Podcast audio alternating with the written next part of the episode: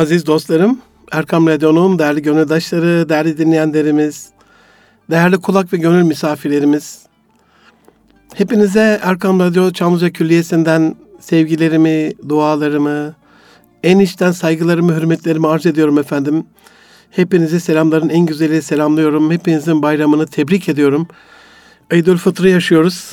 Hep yeni bir fıtrata kavuştuğumuz, e, verdiğimiz fitrelerle fakir fukarayı bayram ettirdiğimiz ve fütursuzlukla helalinden e, daha evvel bizim için haram olan birçok şeyin helale dönüştüğü bir bayram yaşıyoruz.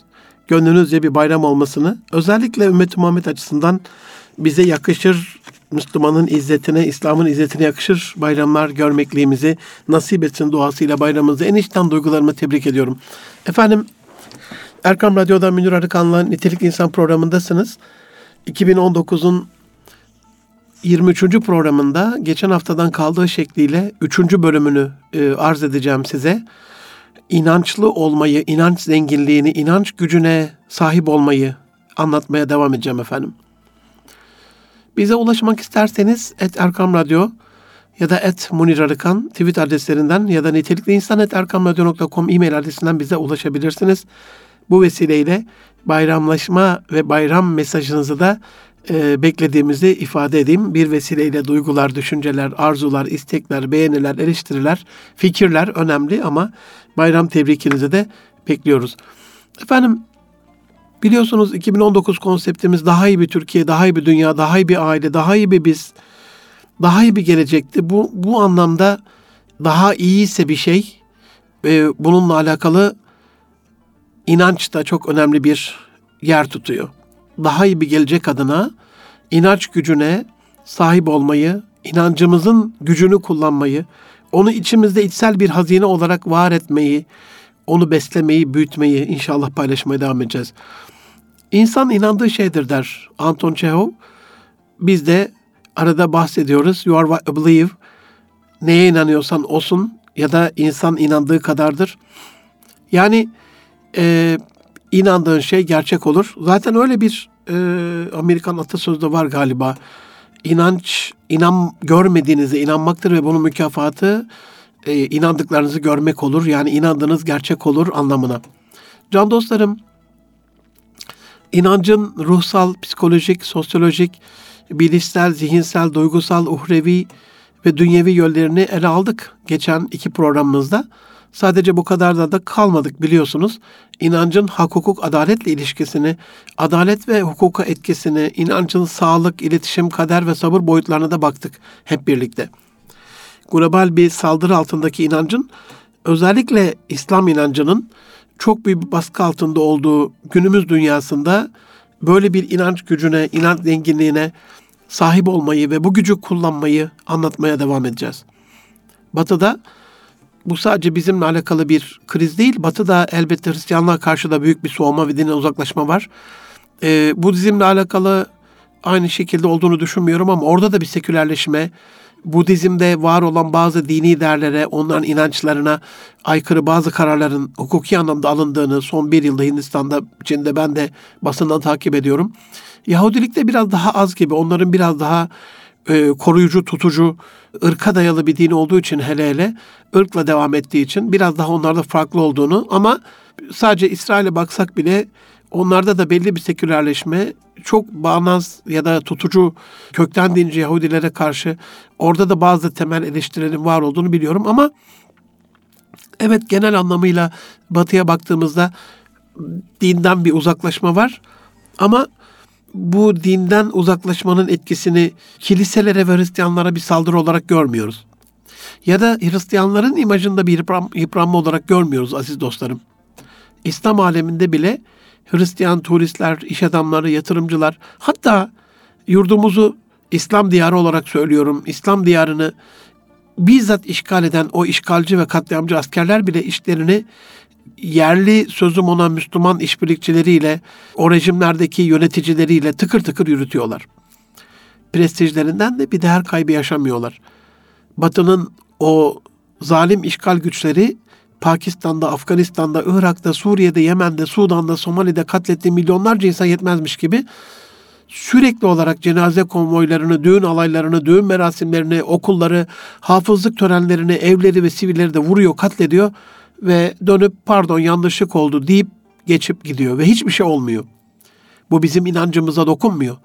Bu bizim yüreğimize dokunmuyor. Bu bizim yüreğimizi kanırtmıyor eski tabirle. İşin asıl acı olan kısmı kafirlerin katletmesi değil, Müslümanların inancında bununla ilgili bir duygu oluşamamış olması, yüreğinin kan akmaması, yüreğinin e, kanartılmaması, yüreğine bir toplu iğne bile batırılmışçasına bir hissin oluşmamış olması. Halbuki ne zaman Müslümanlarla ilişkilendirilen bir silahlı eylem olsa bir düşünün. Ve bu eylem Batılıların yaptıklarının milyonda biri mesabesinde bile olsa, cüz'i basit bir şey bile olsa, kaldı ki dini İslam mübinde elhamdülillah bu hak dinde basiti yoktur insan canının. Bir can öldüren bütün cihan öldürmüş gibidir. Bir can kurtaran bütün cihanı kurtarmış gibidir. Ama yine de Batılıların yaptığının milyonda biri mesabesinde bile olsa, oranda bile olsa bunu abartarak bir İslamofobya şekline büründürdüklerini ve İslam'a ve Müslümanlara karşı bir nefret duygusuyla servis ettiklerini görüyoruz. İşte tam da burada Müslümanların Müslümanca yaşamaları ve inançlarına sahip çıkmaları zorlaşıyor. Biraz da bu açıdan konuya değinmek istiyorum aziz dostlarım.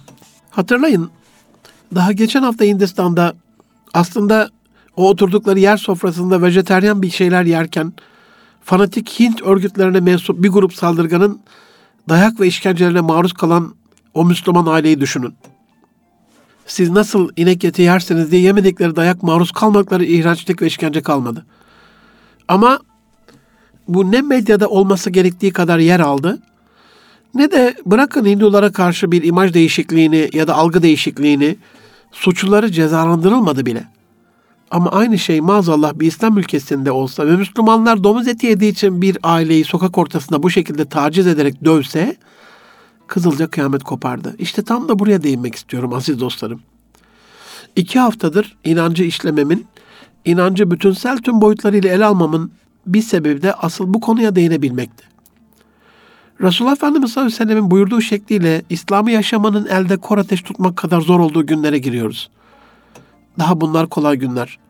Hocam bunlar daha kolay günler mi dediğinizi duyar gibi oluyorum ama inanın bunlar kolay günler. Ama gidişat maazallah daha acı günlerin geleceğini gösteriyor bize. Çünkü geçmiş 30 yıla baktığımızda, 20 yıla, 10 yıla baktığımızda ve şu anda yaşadığımız günlere baktığımızda küfrün bütün kudurganlığıyla, azmışlığıyla bir tahakküm altına almaya çalışma çabası içinde üzerimize doğru çullandığını görüyoruz. Zaten bunu da söylemiştir Resulullah Efendimiz. Bir gün başınıza üşüşecekler. Sayıcı az olmamızla alakalı değil. Sahabe soruyor ama işte saman çöpü kadar değersiz hale gelmemizle yani bir kişisel ve kurumsalda kendimizi geliştirmememizle, ilimle amil olmamamızla, ilimle kendimizi teçhiz etmememizle, ilmin izzetini korumamamızla alakalı bir zaafımız da var maalesef. Yurt dışında aziz dostlarım, Erkam Radyo'nun değerli gönüldaşları, yurt dışında İslam inancına sahip kişilere karşı yapılan saldırılar, bir düşünün en son Yeni Zelanda'da yaşadığımız olay. Lütfen bir düşünün. Saldırı ile ilgili neler hatırlıyorsunuz? Sadece Yeni Zelanda'da olduğunu. Peki saldırıların yapıldığı camilerin adı desem? Efendim? Bilemediniz mi? Bilemediniz tabii ki. Çünkü unutturdular bize. Peki hangi tarihte yapılmıştı? Hocam işte bir vakit önceydi. Bilemediniz değil mi onu da? Elbette çünkü onu da unuturdular. Peki İkiz kulelerin yıkılması desem 11 Eylül'ü hatırlamayan kalır mı? Bilmeyen var mıdır ya da? Paris'te Charlie Hebdo karikatüristlerine yapılan saldırıyı ve onun akabinde bir gün sonra Paris'teki o büyük yürüyüşü hatırladık değil mi? Onu zihinlerimize kazılar çünkü. Ama maalesef Yeni Zelanda'da Christchurch kentinde Nur ve Linwood camilerine 15 Mart'ta yapılan terör saldırısında 52 kişinin hayatını kaybettiğini, 49 kişinin yaralandığını ve bu iki camiye silahlı saldırı düzenleyen katil o terörist Brenton Tarrant adlı teröristin adını unutturdular bize. Saldırı bir Müslüman tarafından yapılsa saldırganın başta ailesi, arkadaşları, namaz kıldığı camisi, üyesi olduğu STK'lar, vakıflar, dernekler, gittiği yerler, oturduğu kafeterya, okuduğu okul vesaire hepsi büyük bir baskı altında olur, saldırı altında olur. ve buralarda kitlesel tutuklamalar yapılırdı.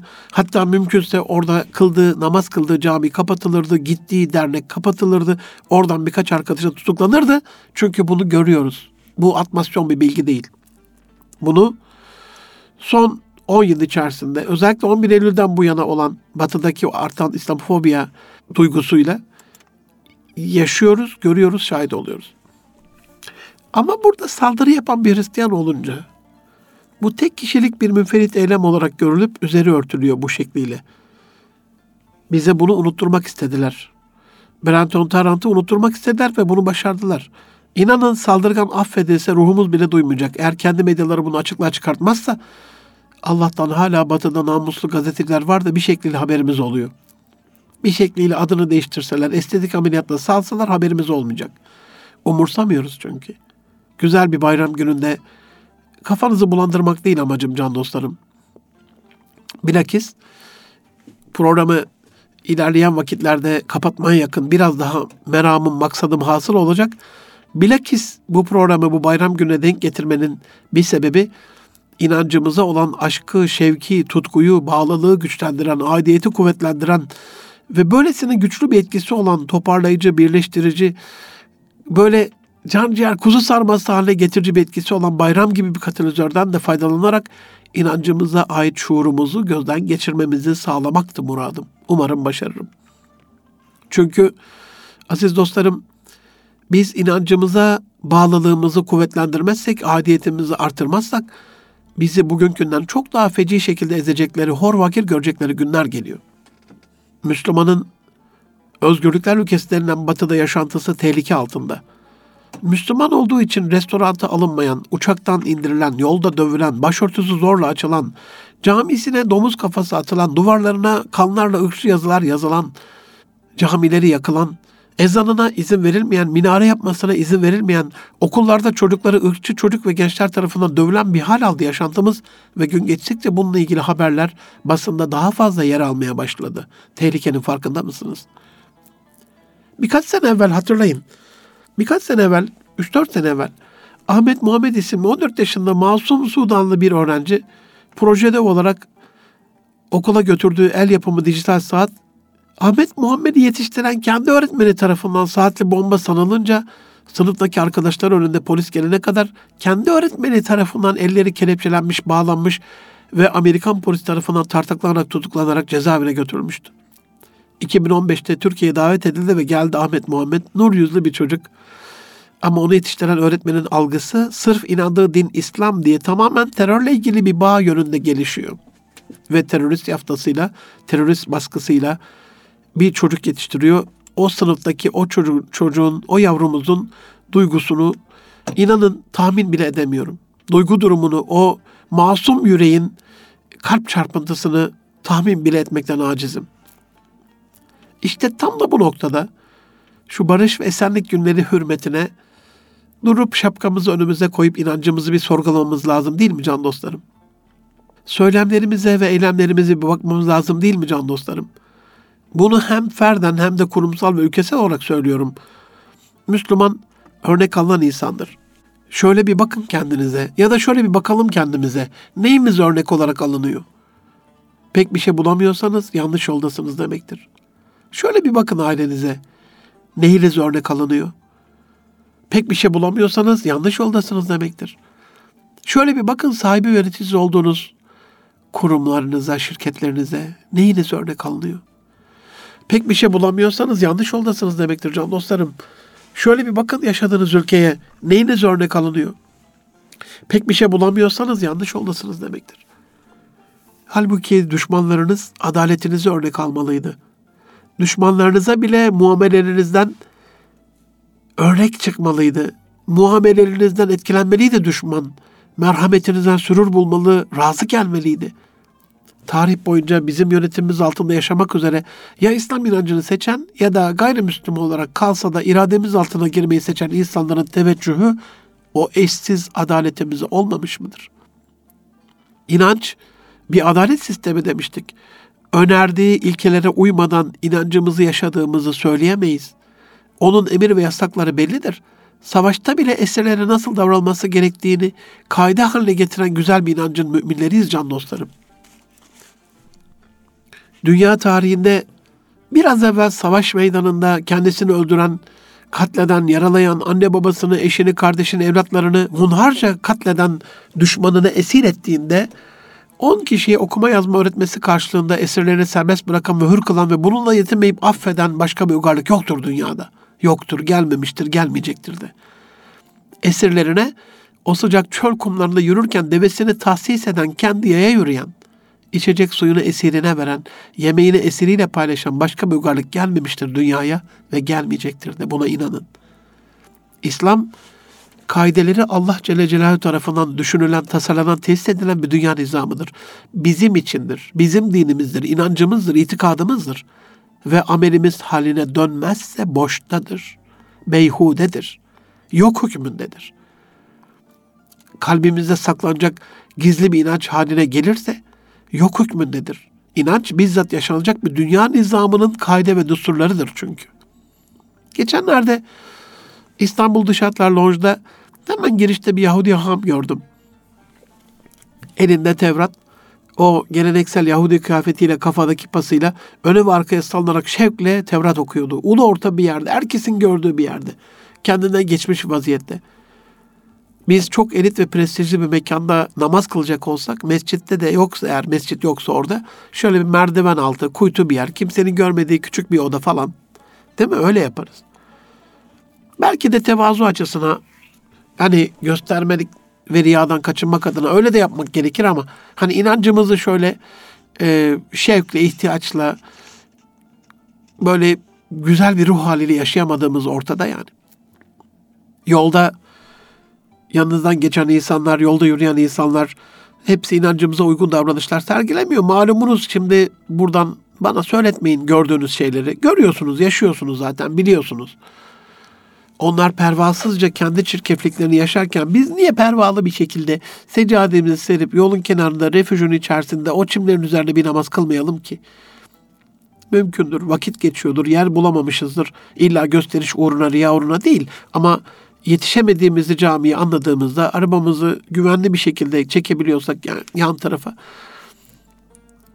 trafiğe zarar vermeyecek bir şekilde uygun bir hale getirebiliyorsak niye biçimlerin üzerine namaz kılmayalım ki? Bunun hor vakir görecek neyi olabilir yani? Geçenlerde yine uçakta bir şampiyonluk kutlamasına denk geldim aziz dostlarım. Biliyorsunuz 7-8 yıldır belki 10 yıldır bir futbolla bir alakam yok. Tamamen bıraktım çünkü izlemiyorum bir saniye bile. Fanatik taraftarlar takım da uçakta biraz da böyle içmiş olmalarının hırçınlığıyla uçağı fesada çevirdiler, mahvettiler yani. Sloganlar, bağırtılar, çağırtılar. Üstelik benim en garibime giden hadi onlar o takımın taraftarı ve üyeleri, işte mensupları, oyuncuları, yöneticileri. Peki havayolu şirketinin hostesine ne oluyor? Havayolu şirketinin de onlara olan hoşgörüsü ve yardımına ne oluyor? Elleriyle bir, iki, üç şampiyon diye bağırtmaları ne oluyor? Yani biz bayanların böyle futbolla çok iç içe olduğunu bilmeyiz. Genelde erkeklerle ilgili bir şeydir futbol ama o kadar böyle şey ileri gidercesine e, o çılgınlığa katıldı ki hostes hanım. Şaşırdım yani. Daha sonra da basında çıktı bu yani bu haliyle. Düşündüm. Aziz mübarek Ramazan günü iftar olduğunda en küçük bir yor yapılmayan uçaklarda değerli yolcularımız şu anda iftar vakti Allah kabul etsin tutunuz oruçları dense 10 saniye ne olur yani bu kadar. Ya da namaz kılmak isteyen bir yolcuya önde ya da arkada servislerin o yapıldığı o küçük yerde o 2 metrekarelik yerde 3 dakika müsamaha gösterirse ne olur yani. Rica ettiğimizde elhamdülillah bu dönem güzel dönem. Allah razı olsun hepsinden kırmıyorlar. O eski mendebur tavırlar yok yani. Hatta geçen bir uluslararası uçuşta Hindistan uçuşundaydı. Arka taraf e, Airbus'larda biraz daha büyük servis yapılan yerler. E, hanımefendi, hostes kardeşlerim perdeyi de çektiler. E, içeri de girmediler. Orada bir perde var böyle. Orada e, 3-4 dakika müsamaha ettiler bana. İzin verdiler. O kadar çok hoşuma gitti ki. Sonra çıktım Allah kabul etsin efendim dediler. Ben de onlara yolculuklar diledim. Yani bu kadar bir zararı olan bir şey değil. O eski mendebur tavırlar yok ama yüzde 99'u Müslüman olan bir ülkede İslam inancına uygun uygulamalar da yok aziz dostlarım. Gizli saklı yapılıyor işler.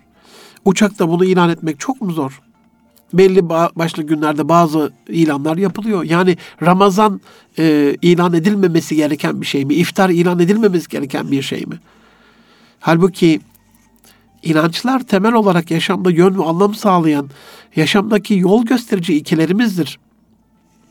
İnançlar dünya algımızın hem dış ve iç algımızın önceden ayarlanmış organize fikirleridir. İnançlar bir şeyin doğru olduğuna inandığımızda onları nasıl temsil edeceğimize dair beyne içsel komutlar iletirler. İnançların güçsüz olması durumunda bu komutlar zayıflar. İnançlar nasıl güçsüz kalır? Yaşanılmaya yaşanılmaya. İnançlar eyleme dönüştürülmeye dönüştürülmeye. İnancın kasları güçlendirilmeye güçlendirilmeye. inançlar güçsüz hale gelir. Ve bu durumda insanlar kendilerini güçsüz hissederler. Çünkü inanç ve güç verir insana. Bu açıdan inandığımız gibi görünmekte ve bunu korkusuzca büyük bir özgüvenle ifade etmek, içsel duygu merkezlerimizi de güçlendirir, kuvvetlendirir, cesaretlendirir, özgüvenimizi artırır bizim. İnançlar, anne babalarımız ve çevremizden duyduğumuz ve yetiştirildiğimiz ve eğitildiğimiz e, birikimlerimizdir. Çocukluğumuzdan beri hatta bundan daha önce genetik olarak bize kodlanan bir seçimdir inançlar. İnançlarımızı seçme gücümüz var. İnançlarımız biz onları seçtiğimiz anda bizim gerçekliğimiz haline gelir. İşte bu seçimi batının baskısı altında silikleştirmemeliyiz aziz dostlarım. Sinyaller gittikçe zayıflıyor. Bu bayram hatırına bu sinyalleri güçlendirmemiz gerekiyor. İnandığımız gibi yaşamayı daha erdemli bir hale getirmemiz, daha görünür kılmamız gerekiyor. İnançlar sadece böyle soğuk zihinsel algılar değil, aynı zamanda duygularla, bilinçli olsun, bilinçsiz olsun, iç içe sımsıcak şeylerdir. Dışarıdan gelen tehditler ve saldırılar aslında inancımızı daha sımsıcak tutmamız gerektiği konusunda bizi bilinçlendirir. Birbirimizi kenetlendirir, duygu durumumuzu yükseltir, bilincimizi daha da artırır. Ya da artırması lazım. Ama küresel tehdit dolayısıyla inancımızın gereğini yaşamak günden güne biraz daha zorlaşıyor gibi. Aziz dostlarım, Erkam Radyo'nun değerli gönüldaşları, Erkam Radyo'da Münir Arkan'la Nitek İnsan programındayız. Programın ikinci yarısında inanç gücüne ve inanç zenginliğine sahip olmayı anlatmaya devam edeceğim efendim size. İnançlarımız, inandığımız kadar güçlenir, inanmadığımız sürece biraz silikleşir diye en son o bölümde kalmıştık. Dolayısıyla dışarıdan herhangi bir baskı olduğunda inancımızı daha güçlü hissetmemiz gerekirken o baskıya uyar da biraz daha işi böyle e, silikleştirirsek, güçsüzleştirirsek, örtbas edersek, yokmuş gibi davranırsak biz de o duruma geliriz diye bahsetmiştik. Aslında inancımızın zorlandığına şahit olduğumuzda çevreden aldığımız duyusal girdiler, böyle sinapslar arasında seyahat ederken, beyin hücreleri, nöronlar arasında o sinaptik ağlarla dolaşırken beyin içinde belli bir filtreleme sürecinden geçiyor can dostlarım. Nihayetinde frontotemporal lobda bu ön tarafta daha yüksek bir işlem hacmine ulaşıyor ve o alanlara e, geliyor. Zor durumlarda daha yüksek şuurlanma bundan dolayı oluyor. Çünkü orada frontal lobda duygusal bilgi bilinçli farkındalığımıza dönüşüyor. Başka bir deyişle duygusal olarak sıkışıp kaldığımızı hissetsek bile değişim ve olası büyüme için ya da de- dönüşüm için, bir devrim için her zaman bir biyokimyasal potansiyel beynimizde oluşmaya başlıyor. İşte you are what you believe dememiz, neye inanıyorsan olsun dememiz bundan dolayı. Düşüncelerimizi değiştirmeyi seçtiğimizde nörokimyasal patlamalar demek, düşünce değişikliği, devrimler demek beyin içerisinde. Şimdiye kadar inandıklarımız tarafından engellenen diğer duygusal bilgiler açığa çıkmış oluyor. Yeni bir inanç, yeni bir duygu durumu, yeni bir düşünce, yeni bir inanış. Bu yeni kaynaklar bugüne kadar yapmadığımız şeyleri yapmamızı sağlamak için bize ekstra güç veriyor. Düşünün bir. Seyit Onbaşı'nın 214 kilogramlık top mermisini kaldırması başka nasıl izah edilebilir? Bu arada tabi silkmede ve koparmada halterde dünya rekorunun 187,5 kilo olduğunu ve bu rekorun Naim Süleyman'a ait olduğunu hatırlamak gerekiyor. Dünyada bu ağırlığı sadece bir kişi kaldırıyor. O da Naim Süleymanoğlu'ydu. Ama inancın gücünü kullandığımız o muhteşem zamanlarda dünya rekorundan 30 kilogram daha fazla kaldırmamız mümkün olabiliyormuş demek ki. Yani İnsan inandığıdır. Ama inanç da öyle hemen hop diye girmez beyne. Öncesinde düşünce formundadır. bir düşünce olarak zihinde oluşan imgedir. Aslında düşüncenin öncesinde de bir duygudur. Bir duygu durumu oluşur. Hatırlayın bir Hazreti Ömer Efendimizin İslam'a girişini can dostlarım. Kardeşi Fatıma bin Hattab ve onun eşi Seyyid bin Zabit'e yaptığı o zulüm, uyguladığı şiddet, ağzını burnunu dağıtması, onları kanlar içinde bırakması. O, ama o içindeki şefkatli Ömer ortaya çıktı. Bir, bir anda duygu durumu değişti. Kimyası değişti yani. Düşünceleri değişti. Beynin biyokimyası değişti. Frontotemporal loblara giden o nöronlar arasındaki sinaptik ağdaki bağlantıların frekansları değişti. Önceden ne kadar vurursa, ne kadar öldürürse, ne kadar e, İslam'a zarar verirse kendini güçlü hisseden Ömer, Ömerül Hattab, Ömerül Adil'e dönüştü. Bir anda inanması gerektiğini, aslında zulmettiğini anlayarak İslam'ı seçme yoluna girdi. Ve oradan da Resulullah Efendimiz huzuruna gitti biliyorsunuz öyküyü. Dolayısıyla bizler düşüncelerimizi değiştirdiğimizde inançlarımızı değiştiririz. İnançlarımızı değiştirdiğimizde de davranışlarımız otomatikman değişmiş olur can dostlarım. Tıpta, modern tıpta özellikle sıklıkla kabul edilen ve tasdik edilen plasebo etkisini unutmayalım. Etken maddesi içerik olarak olmasa da iyileştirici olduğuna inanılan bir şey insanı daha da iyileştiriyor. Yani kişinin inancı veya o inancı nasıl yorumladığı, onu içsel olarak nasıl temsil ettiği, onu nasıl sahiplendiği, ona nasıl aidiyet hissiyle bağlandığı, onun biyolojik tepki ve davranışlarını doğrudan yönetiyor. Yani bir tepkiden ya da kınayıcının kınamasından dolayı korka korka kılınan bir namaz, beyinde gerektiği gibi bir etki oluşturmuyor. Çok meşhur bir vakadır biz Müslümanlar arasında 28 Şubat'ta ya da daha öncesinde Cumhuriyet'in zor günlerinde elit bir ortamda, resmi bir resepsiyonda, şurada burada bize bir içki ikram edildiğinde ya işte midem biraz rahatsız demeyi tercih ettik biz. Oruçlu günlerde bir şey ikram edildiğinde ya biraz perhizim falan demeyi e, ilke olarak benimsedik biz. Halbuki inancım dolayısıyla ben hiç içmiyorum. İnancım dolayısıyla şu anda e, Ramazan'dayım, oruç tutuyorum demek çok mu zor? Ben inancım dolayısıyla içki içmiyorum. Sen benim Müslüman olduğumu bilmiyor musun? Bunu bana nasıl teklif edebiliyorsun? Kardeşim gibi bir tepkisel yaklaşımla tercihimizi araya kaynamaktan ve silikleşmekten yana değil de cesur ve kararlı bir şekilde inancımızı teslim etmekten yana koymuş olsaydık çevremizdekiler bize olan saygılarından dolayı yanımızda içmeyeceklerdi bile. Yani şöyle düşünün. Hindistan'da Hintli bir insana, Budist bir insana inek eti ikram ettiğinizde ne, olur? Hindistan'da bir Hintli inek eti ikram eder mi aklı başında bir insan? Etmez ya da edemez değil mi? Neden? Çünkü Hintlinin inek eti yememesiyle ilgili duygu düşünce inanç sistemi onda tam olarak oluşmuştur. İşte tam bu şekilde inancımızı tam ve dini bütün bir hale getirdiğimizde inancımızın faydalarının bizim için ortaya çıkması da kaçınılmaz olur. Yani inancımızın faydalarının ortaya çıkması bizim ona bağlılık gücümüzle ilgilidir aziz dostlarım. Hem inancımızın gücü ortaya çıkar hem de görünmeyen sistemleri bizi desteklemesi inancımızla duygu düşüncelerimizi değiştirdiğimiz için bunun fizyolojimize de yansıması, dolayısıyla bedensel bazı değişikliklerin bile olması e, kaçınılmaz olur. Kansere yakalanan hastalardan sadece bunu ben yeneceğim diyenlerin bu illetten kurtulması tesadüf müdür sizce? Yani inanç biyokimyamıza, fiziksel metabolizmamıza hatta kanser hücrelerimize bile dur etkisi yaratacak kadar güçlü bir katalizördür. Psikiyatrist Arthur Bergstein şifanın oluşmasında hastanın beklentilerinin çok büyük bir rolü vardır şeklinde bir açıklaması var.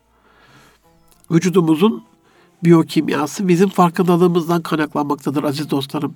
İnanç destekli farkındalık bizim biyokimyamız haline gelir. Bizim kimyamızı oluşturur, biyolojik varlığımızı oluşturur.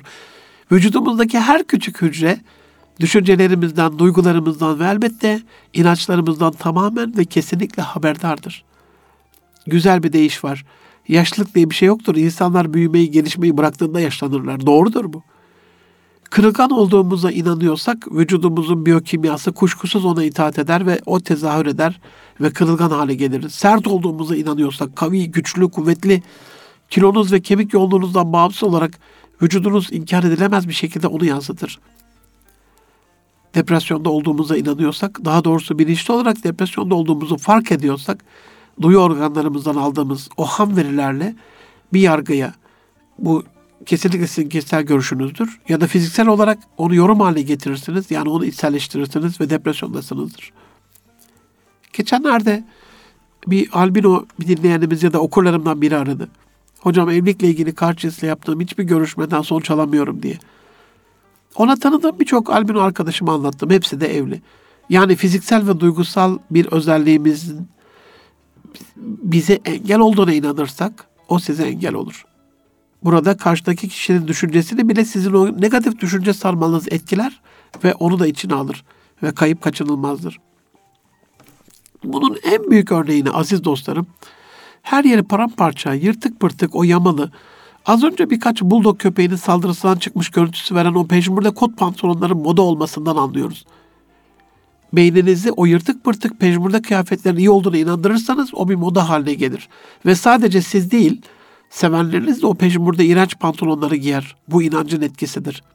Fizikselde tamamen hırpani, görüntüde yırtık pırtık, yani hiçbir değeri olmayan o yamalı bir şey zihninizde mükemmel bir hale gelir.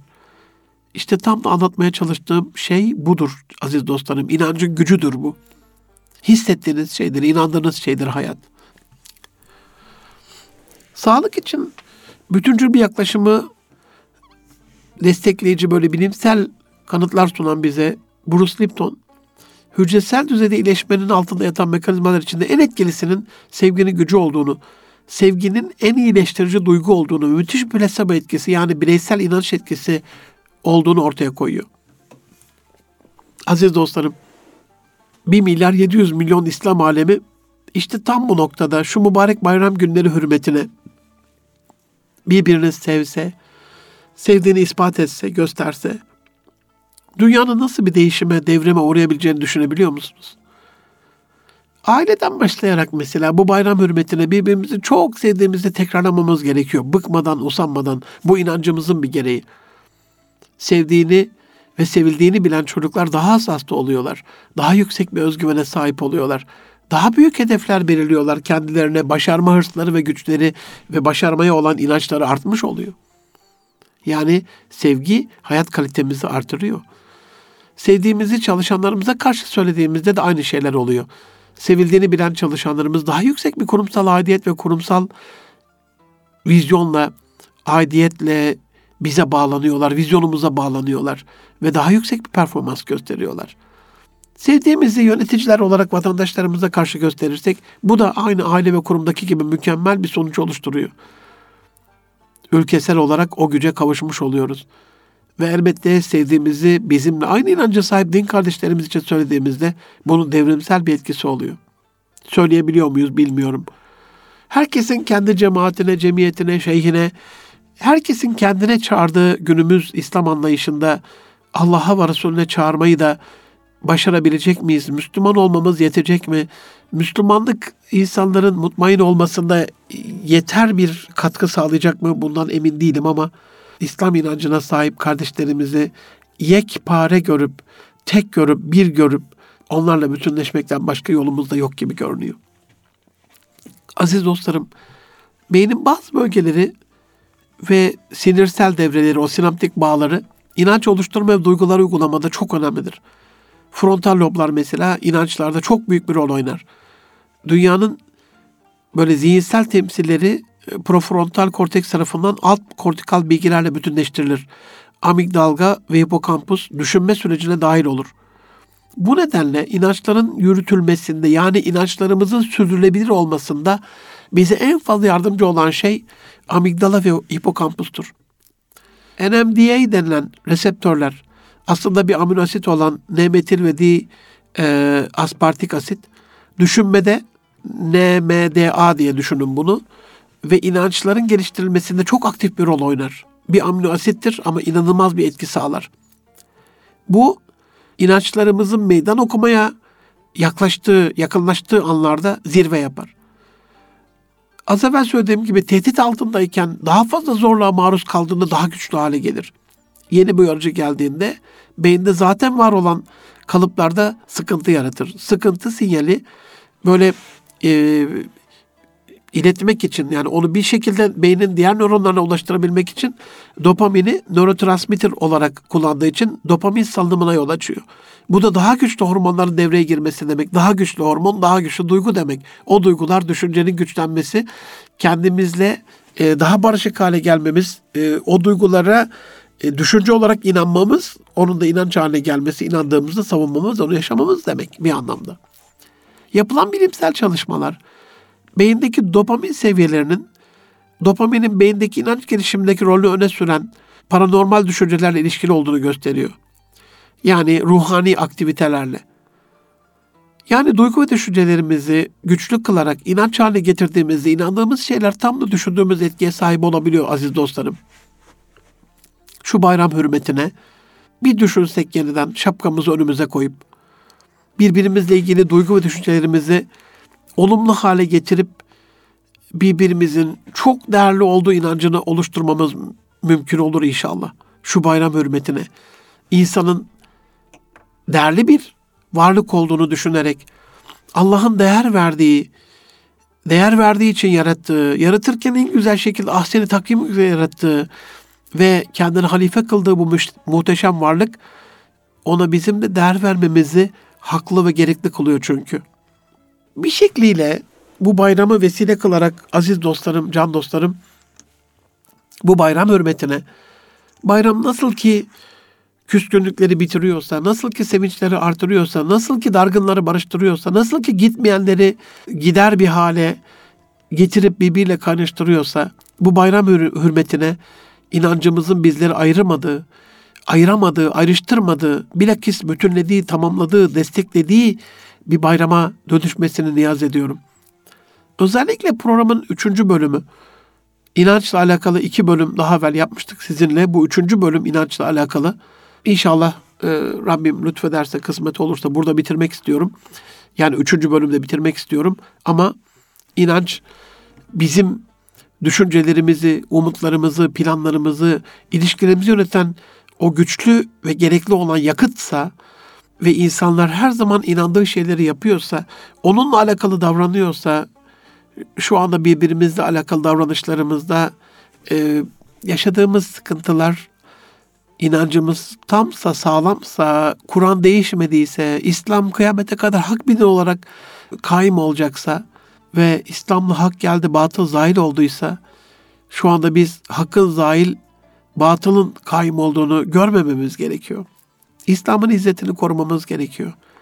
Birbirimizle alakalı biraz daha beynimizdeki duygu ve düşünceleri birbirimizle alakalı ve özellikle inancımızla alakalı duygularımızı güçlendirmemiz gerekiyor. Özellikle Osmanlı'nın son döneminde başlayan o duygu durumu değişikliği düşüncede de bir farklılık oluşturdu aziz dostlarım. Tarihsel süreçte ilk olarak beyindeki o tereddütler bu kitap, bu Kur'an, bu İslam bize yeter mi? Bizi hızla gelişen batıya karşı kalkındırır mı?